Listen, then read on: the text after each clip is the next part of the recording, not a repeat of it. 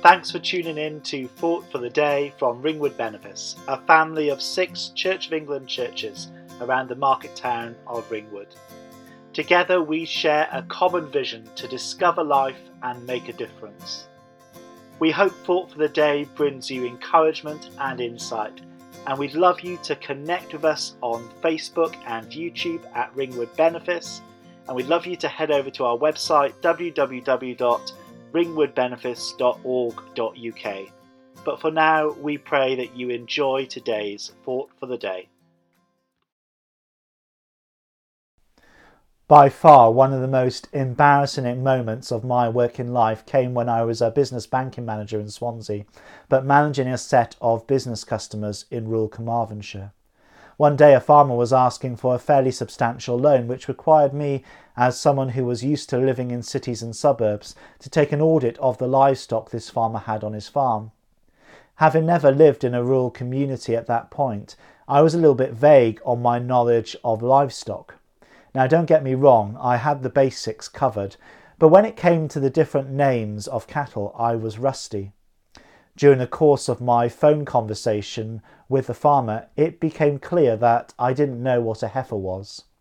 Now, it's important to know that I was working in an open plan office at the time, and the conversation was overheard by my colleagues. I was quite relieved when my lunch break came around and I could escape the office and all questions around livestock for an hour.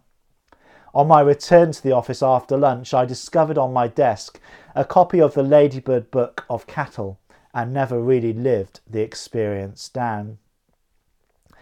In that rather embarrassing situation, I didn't know the farmer's animals in the way that the farmer did. In John 10, we encounter Jesus, who is teaching his disciples through a parable. Jesus identifies himself as the good shepherd who knows his sheep. In the parable, Jesus, as Good Shepherd, shares how his sheep know his voice and will respond. He also talks about the sacrifice the Good Shepherd is willing to make for his sheep. Now, John 10 is a parable. Jesus was the earthly son of a carpenter and not a shepherd, but he is the Son of God who knows his followers and ultimately on the cross gives his life for them and the whole world.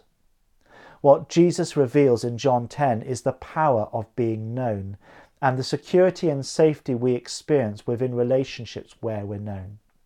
Human beings were made in the image of God. We were made for relationship with God and one another. In fact, in our creation accounts in Genesis, one human is made out of another. We were made for relationships. Of course, that is part of the pain of the current situation where we are distant from one another.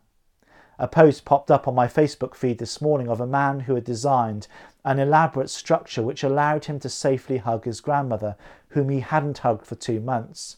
The strangeness of the setup was minor compared to the beauty of the encounter of two people who knew each other expressing what each other meant. Search out those opportunities for connectedness, even within the current restrictions, and consider where you are with God too, how connected you are to Him. You are known by Jesus, the Good Shepherd, for whom nothing was too great a length to journey to care for his followers. Thanks for listening to today's Thought for the Day. Don't forget to connect with us on social media at Ringwood Benefice. And remember, there is hope, you are loved, you make a difference.